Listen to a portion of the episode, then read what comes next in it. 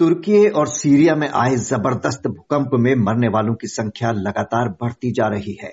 साढ़े पाँच हज़ार से अधिक इमारतें धराशायी हुई हैं, जिनमें बड़ी संख्या में लोग अब भी दबे हुए हैं।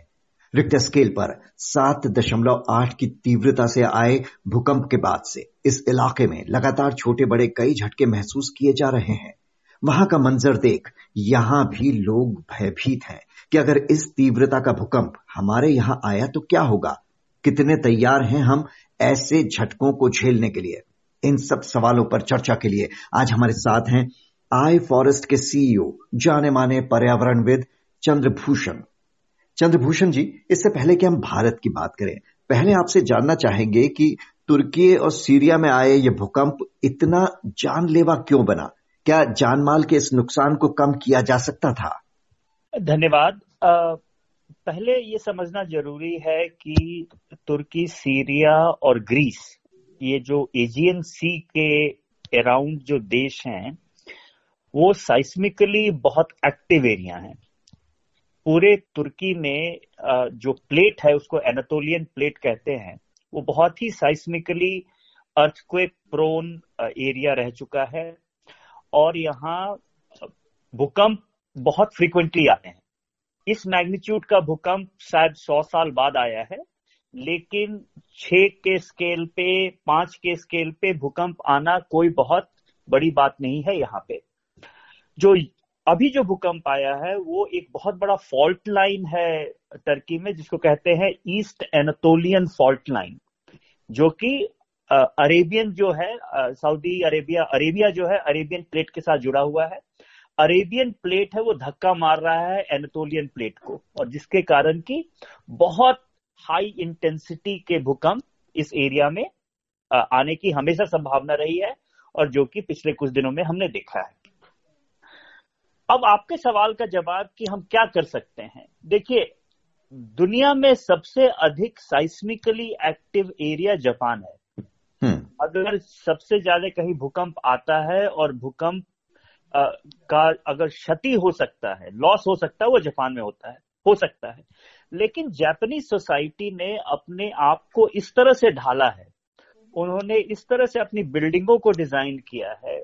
उन्होंने इस तरह से अपने सोसाइटी को प्रिपेयर किया है कि बहुत बड़े अर्थक्वेक आते हैं, जैसे कि आपको क्योटो अर्थक्वेक या कोबे अर्थक्वेक ये बड़े बड़े अर्थक्वेक का हमने नाम सुना होगा। उस हम्म। बड़े अर्थक्वेक में भी वहाँ पे जान माल की जो क्षति होती है वो कुछ सैकड़ों में होती है हम्म। तो अर्थक्वेक ज़रूरी नहीं है कि अर्थक्वेक से इतना अधिक हानि हो अगर हम अपने सोसाइटी को प्रिपेयर कर सकते हैं टर्की में मुझे जहाँ तक लगता है पहले तो ये मानना पड़ेगा कि 7.8 स्केल रिक्टर स्केल का जो अर्थक्वेक है वो एक बहुत हाई इंटेंसिटी मेजर अर्थक्वेक आप इसको कहेंगे उसमें हानि होनी थी लेकिन क्या इतने लोगों की जान जाने की ज़रूरत थी? इस बात को सोचने की ज़रूरत है क्योंकि कुछ कुछ बिल्डिंगों का जो मैंने वीडियो देखा है उससे तो ऐसा लग रहा है कि बिल्डिंग बहुत पुअरली कंस्ट्रक्टेड थे क्योंकि पूरी पूरी की पूरी बिल्डिंग एक साथ धंस गई है।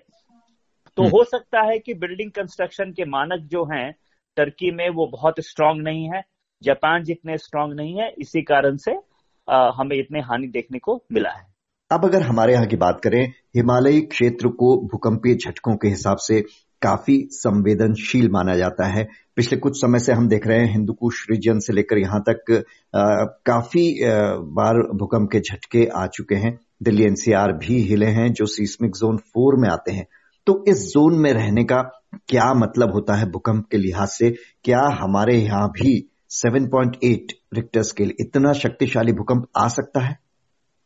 देखिए हमारे हिस्ट्री में तो भूकंप जो है वो आठ के स्केल तक आ चुका है। मैं आपको आ, मैं देखिए 7.6 2005 जो कश्मीर की जो अर्थक्वेक की 2005 की वो 7.6 थी। कच्छ का जो अर्थक्वेक गुजरात में था 2001 में वो 7.7 था। तो सात और आठ के अर्थक्वेक हमारे यहाँ भी आए हैं लेकिन once in a century event है। सौ साल में एक बार उस तरह के अर्थक्वेक आते हैं। जहाँ तक दिल्ली का सवाल है, अगर आप देखें तो आपने सही बोला, दिल्ली जोन फोर में आता है, लेकिन कश्मीर हो गया, हिमाचल हो गया, उत्तराखंड हुआ, बिहार के कुछ जगह हुए जो कि जो कि नेपाल से सटे हुए हैं, और पूरा नॉर्थ ईस्ट जो है, वो जोन फाइव में आता है, जो कि हाईएस्ट अर्थक्वेक प्रोन एरिया आप मान सकते हैं उनको।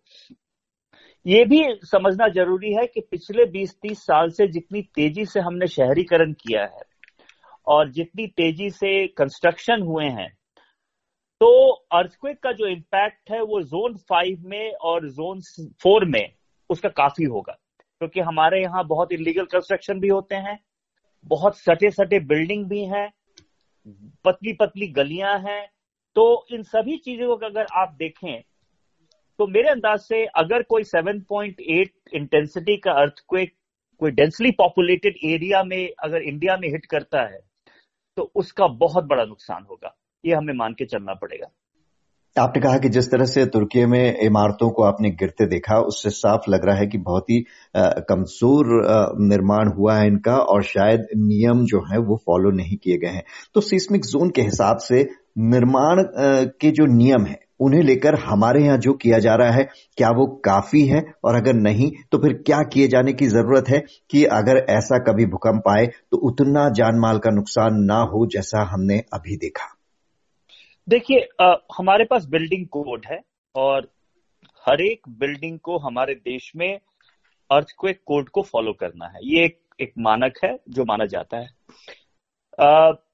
बड़ी बड़ी बिल्डिंगें जो बन रही हैं, अच्छे जो कंस्ट्रक्शन हो रहे हैं, मेरा ये मानना है कि वहाँ पे अर्थक्वेक कोड को फॉलो किया जा रहा है।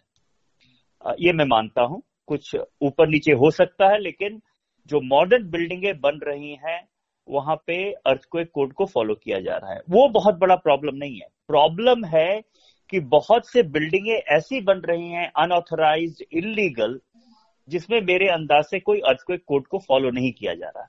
जो कि एक तरह से बहुत इनफॉर्मल राज मिस्त्री से आपने घर को बना लिया दो दो महिला तीन महिला आपने घर बना लिया। मैं आपको इसका एक एग्ज़ाम्पल देना चाहता हूँ। देखिए 1988 में बिहार में बहुत बड़ा अर्थक्वेक आया था। आ, और वो नेपाल और बिहार बॉर्डर पे अर्थक्वेक था। और सबसे अधिक जो वहाँ पे जो हानि हुई थी वो टू और थ्री स्टोरी बिल्डिंग में हुई थी। मल्टी स्टोरी बिल्डिंग कोई नहीं गिरा था। उस समय। हम्म। तो ये जो इलीगल अनऑथराइज और डेंसली पॉपुलेटेड एरिया में जो कंस्ट्रक्शन है वो बहुत बड़ा कंसर्न है। और हमें उसको फोकस करने की ज़रूरत है। ऐसा नहीं है कि हमें बड़े बिल्डिंगों में अर्थक्वेक को चेक करने की ज़रूरत नहीं है। बहुत ज़रूरत है। लेकिन हम्म। मेरा ये मानना है कि कुछ कुछ हद तक वहाँ पे कोड का इस्तेमाल होता है और कोड को फॉलो किया जाता है। भूकंप तो, के पूर्वानुमान की अगर बात करें नीदरलैंड के शोधकर्ता ने तीन फरवरी को ही तुर्की सीरिया बेल्ट में एक बड़े भूकंप की भविष्यवाणी कर दी थी। भूकंप के बाद से उनका ये ट्वीट काफ़ी वायरल भी हो रहा है। तो क्या ऐसे बड़े भूकंपों का सटीक पूर्वानुमान लगाया जा सकता है? देखिए अब तक तो कोई बहुत एग्जैक्ट साइंस नहीं है अर्थक्वेक प्रिडिक्ट करने का। तो आ, मैं इसको एक बहुत एग्जैक्ट साइंस मैंने भी इस ट्वीट को देखा है। मैं इसको कोई एग्जैक्ट साइंस नहीं बोलूँगा लेकिन आप मोटे मोटे तौर से बता सकते हैं कि अर्थक्वेक कहाँ आने वाला है। जैसे कि काठमांडू का अर्थक्वेक आने के दो साल पहले तक लोग ये बिलीव कर रहे थे कि the big one is coming जो बड़ा अर्थक्वेक है वो आने वाला है काठमांडू वैली में? क्योंकि वो लोग देखते हैं कि कितनी फ्रीक्वेंसी में अर्थक्वेक आ रहा है। तीस साल में, चार चालीस साल में एक बड़ा अर्थक्वेक आने वाला है। आया है हिस्टोरिकली तो हो सकता है अगले चालीस साल में फिर आएगा। तो आप फ्रीक्वेंसी एनालिसिस कर सकते हैं, आप स्ट्रेस मेजर स्ट्रेस मेज़रमेंट कर सकते हैं प्लेट पे ले आज के दिन भी कोई अगर ये कहे कि मैं प्रिडिक्ट कर सकता हूँ कि परसों अर्थ को एक आना होगा आना होगा तो वो एक तरह से झूठ है। उस तरह से प्रोडिक्शन नहीं हो सकती है। आप ब्रॉड प्रोडिक्शन कर सकते हैं कि अगले दो तीन साल में बड़े अर्थक्वेक आने की संभावना है। आपने कहा कि नेपाल के लोगों को ये आभास तो था कि ऐसा कुछ हो सकता है। तो जिस तरह से पिछले एक साल में उत्तर भारत के कई इलाके लगातार हिल रहे हैं, क्या उससे ऐसा कुछ यहाँ भी होने की आशंका है कि कोई बड़े उसका संकेत मिल रहा है कुछ? देखिए हिमालय एरिया में अर्थक्वेक हमेशा आने की संभावना है। हिमालय साइस्मिकली बहुत एक्टिव जोन है और हमने पिछले आप पिछले अगर 50-100 साल के आंकड़े देख लें तो 90 फ़ीसदी जो अर्थक्वेक है वो हिमालय में ही आता है। तो मेरे अंदाज से जो कि हिमालय राज्य हैं उनको तो प्रिपेयर रहने की ज़रूरत है।